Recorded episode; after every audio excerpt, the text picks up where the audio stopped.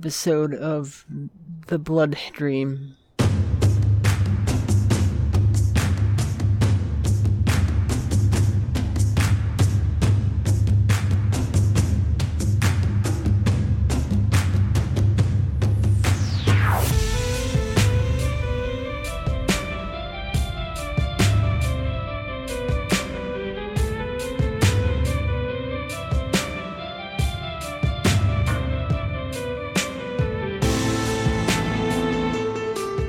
Welcome aboard, streamers. This is episode 24 of The Bloodstream. I am your host, Jason Gray, and this week we are taking a look at the brand new Michael Flanagan movie, Before I Wake.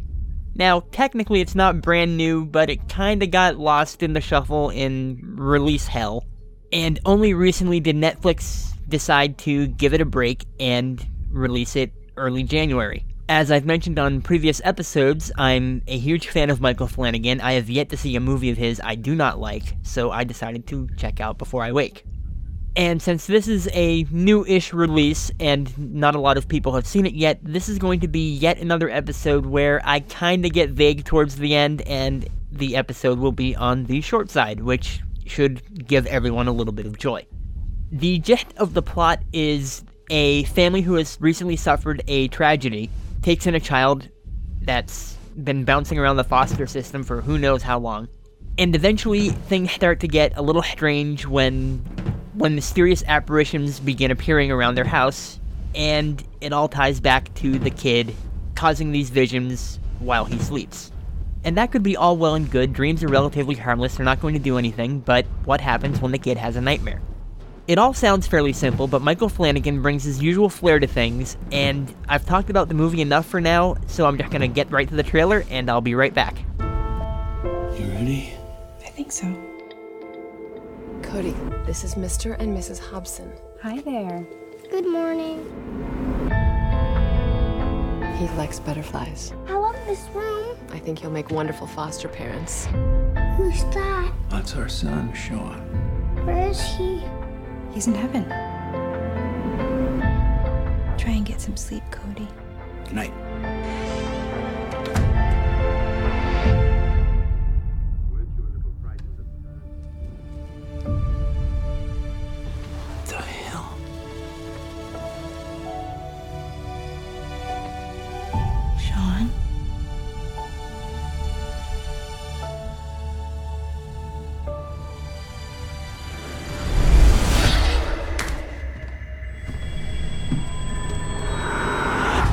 It's real. You saw him. Let's welcome Cody. Why do you have these pills, Cody? I don't like to sleep. My dreams. What happens when you dream? Something's not right. I have to find out more about Cody's dreams. You've heard this before. Your son doesn't want to sleep. That little boy's dreams come true. It's an amazing, beautiful thing. But his nightmares. They're Dangerous. deadly.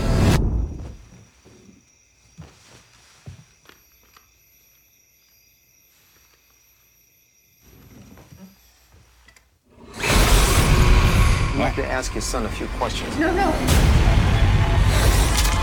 We can't let him sleep. Wake up! We promised to take care of that child.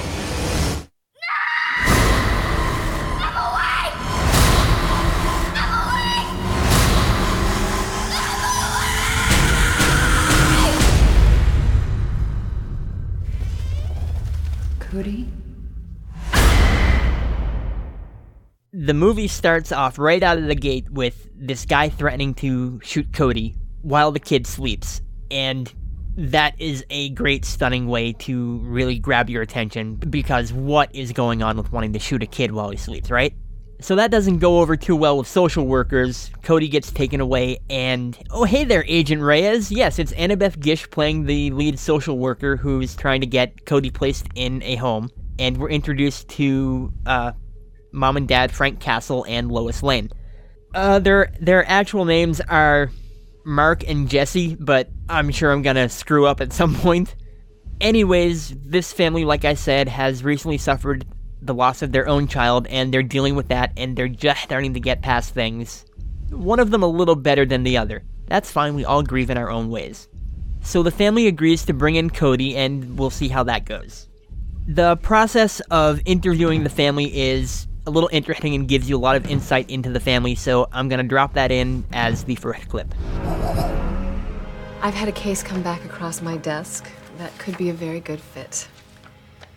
Cody. He's eight. His birth mother died when he was three, and we placed him with a couple that it turned out weren't fit. The second couple we placed him with abandoned him. Oh my god. When I went for his annual follow up, I found him living alone in the apartment. Alone? For almost a month, we think. Neighbors called once he started going door to door. Look, I like this kid. We're not supposed to have opinions like that, but I do. He's resourceful, he's resilient. I'm not saying these things haven't affected him. He's guarded, he has sleep issues. Of course. But for all he's been through, he hasn't let it turn him into a victim. Which is what made me think of the two of you. Hmm. Now that you've been approved, I think you'll make wonderful foster parents. My question for you is Are you ready for this? The movie goes a little slow burn on us for a bit, but it's not boring because we're hanging out with Mark and Jesse and Cody as he moves into the house. They show him around. We learn about their son Sean, who passed away not too long ago. And it's a good way to get to know the family, and like I said, it's a slow burn. We get to find out a lot about the kid. You know, he li- likes butterflies. He has this kind of personal boogeyman who, yes, does show up a little bit later. But don't worry, it's not long before the weird stuff starts happening. It begins with an infestation of strange glowing butterflies that permeate throughout the entire home, and it could almost be brushed away as just literally this strange infestation coming through the house. But Mark undeniably sees one outright disappear from where it couldn't have escaped from, and they know something's not quite right here. Still easy to brush away as, well, we're seeing things, not sleeping well, things are a little weird. Late one night, Jessie thinks she starts seeing her dead son lurking around the house. And this movie loves playing with light and shadow, as any really good horror movie does. It does a lot of the tricks where you see things in the deep background. You just barely see it like out of the corner of your eye, and then it disappears when someone passes by in front of the camera. It's a classic trick, but it's used really well here, and it really works with the nature of the story which is kind of what they do with just brushing aside Jesse seeing her son. It's, like I said, all in her head. She's not sleeping well. It must have been a dream. We all know how those areas of waking and sleeping can get can get a little fuzzy, and no matter how sure you are you're awake, maybe not. Plus, with all the grief, it can be kind of a waking dream. They get into that a little more later in the film too. And this all leads into Cody asking about the little boy in the pictures around the house. And that starts off a good discussion about who Sean was, what heaven is, and that'll be the next clip. Hey, Bill. How you doing? You alright? Who's that? Well, it's our son. His name was Sean.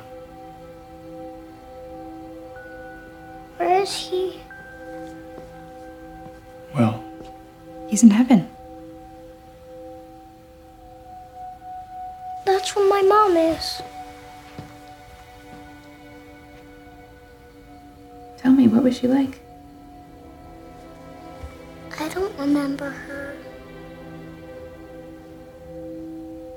How did Sean go to heaven?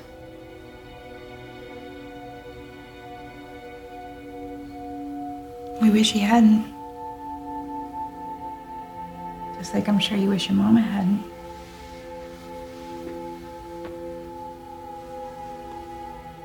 He looks fun. Mark and Jesse aren't dumb, and they kind of piece together really quickly that whatever is going on with these apparitions in their house, it's all connected to Cody. And while seeing their son again is great and all, things start to take a dark turn when the Canker Man, Cody's boogeyman, starts to make it his appearances. The appearances by Sean start to affect each of the parents in different ways. Jessie starts to become more manipulative. She wants to see her son more, she's not as far along in the grieving process and she's not ready to let him go. So she starts taking stuff out of storage and putting it around the house that has, you know, pictures of Sean to try to get him more in Cody's mind so it'll be there when he sleeps and they'll see their son more, hopefully. Mark is against all this because he's finally been moving on. He's the one that's been pushing to put the stuff away and get on with their lives. And he feels like this whole thing is a step backwards. I mean, yes, he would love to see his son again, but this isn't really him, it's not real. It really is little more than a dream made manifest. There is a great horror moment when Cody passes out at school, and the local bully comes over just in time to face the Cankerman. The Cankerman is creepy enough on his own, but when another student comes along down the hallway and witnesses the attack, the way the thing moves, the way it defies normal biology, it's super effective and really horrific. And even though I was watching this in the daylight, it freaked me the hell out. On the downside, it does get a little bit CGI ish at times, but overall, they use it just right and it looks really good. And now that bad things have started happening in Cody's life, the nightmares are beginning because it's kind of one of those cycle things. Something bad happens, he has a nightmare, he doesn't want to sleep, which leads to more bad things, which lead to more nightmares, etc., etc. And when dreams can come true, what of our nightmares? The kid is trying desperately to stay awake because he doesn't want to go to sleep and have nightmares, because he knows what the Cankerman is doing. He knows what's going on with him. The doctors prescribe some sleep meds, and Jesse is more than happy to slip those into his drink and get him extra sleepy. Which is the perfect time for the Cankerman to show up in the Hobson house. He does so, he attacks, and they try to wake Cody up, but because he had a few too many meds, oops, they can't. Before the monster goes away, he actually absorbs Mark into him, and he's just gone. And it's another really great effective moment of horror as Mark is pulled into this monster. So Cody gets taken away because the husband has mysteriously disappeared, the wife is the obvious suspect, not to mention the overdrugging of the kid. This all leads Jesse on a quest to figure out what the heck is going on, and she finds the foster parent from the start of the movie who tried to blow away Cody. They sit down, have a chat, and that'll be the next clip. What can I do for you? I'm here to talk about Cody Morgan.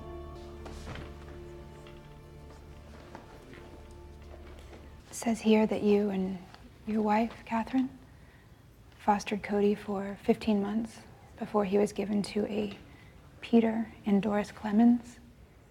Wouldn't know about them. They disappeared a year ago, much like your wife. What are we talking about here, miss? We're talking about what happens when he dreams. I've seen it too. You have now. Watched it. Take my husband. I wouldn't say that around here. They fit you for slippers. If you don't know what I'm talking about, then I'm wasting your No, wait. time. Hmm. I'm sorry. You can only hear you're crazy for so long before you start to believe it. Please. That little boy's dreams come true. Real and true. It's an amazing, beautiful thing. But so do his nightmares. And they're Dangerous.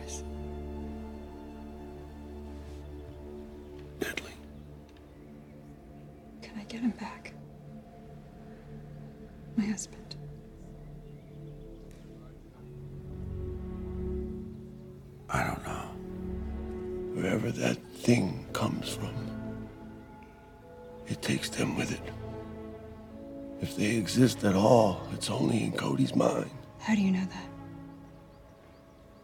Katie and I fostered two kids before Cody. His mother had died, no other family. He was sweet, independent, an artist, I thought. Started with the butterflies. That went on for a few weeks. We thought it was magical. And then Katie got sick. Had a bad flu. And it seemed to really upset Cody. I couldn't do it. If I'd had, your husband would be alive. That other family would be alive. Maybe you can. Succeed where I failed. No. No. It's the only way. Thank you for your time. And I'm sorry for your loss as well. Do you really want to bet your life that an eight year old won't have another nightmare? While Jesse goes about her research, Cody goes back to the foster home and is still refusing to sleep. He's tired of people dying or at least disappearing because of him. And the people at the foster home have him forcibly sedated. Oh, this is not going to end well. But this is the point where I'm to back off and I'm not to spoil anything else. You're just to have to see the movie for yourself. Once again, Mark Flanagan does a great job of taking classic horror tropes and seeing them through a different lens. He takes a lot of familiar ideas, remixes them, and he just tells such fascinating stories. Even my brief description of what has already gone on doesn't do this movie justice because there are layers. There's symbolism and imagery that doesn't get explained until later in the movie, and why what we see coming out in the dreams and nightmares is what we see is so wonderfully explained and such a great story. There's this line in the film, and I'm just going to paraphrase the concept. It's that wonderful idea of once you understand something, you take away its power, and that is really the, the whole crux of the ideas here. And it just presented so wonderfully and so touching, and it all comes together so wonderfully that this might actually be my second favorite Mike Flanagan movie. Oculus is still probably my favorite, and I might be just a little bit biased because of Karen Gillan on that one. But I think that one works a little bit better because of the presentation of the backstory and the rules of the mirror is just done so amazingly well. I think that is what makes Flanagan's movies work so very well. He sets up rules, he sets up backstory, and he just knows how to weave a story and have everything come together at the end. I would almost say he's the horror movie equivalent of Edgar Wright, who also has that marvelous way of just taking so much and weaving it all together so perfectly. It really is a no brainer that if it's a Mike Flanagan film, you should go see it, or watch it on Netflix in this instance. You don't really need my review on this thing, but those are my thoughts. Thomas Jane and Kate Bosworth do such wonderful jobs as the grieving parents, and they do such great work selling both of their grieving processes and how that conflicts with each other. And the story of why this is happening to him is so heartbreaking, and he does it so well. You know what? I'm just gonna stop gushing because I could go on for days. You get the idea. This is a great movie. Go watch it. This has been episode 24 of The Bloodstream. If you've enjoyed listening to this episode, you can find us on iTunes where you can get more episodes. You can subscribe, like, and review the show there. That's a big help and much appreciated. We've also got a Facebook page, just search for The Bloodstream and join in the fun. I've got a site on Tumblr at thebloodstream.tumblr.com. You can find all the shows at triskaidekafiles.com as well as the written word reviews I do. If you have any questions, comments, suggestions for the show, movies you want me to watch, you can leave a comment on any of those places and I'll do what I can. Or you can always send me an email at phoenix, F-O-E-N-I-X, at gmail.com. That's phoenix with an F. So once again, thanks for listening, and keep streaming.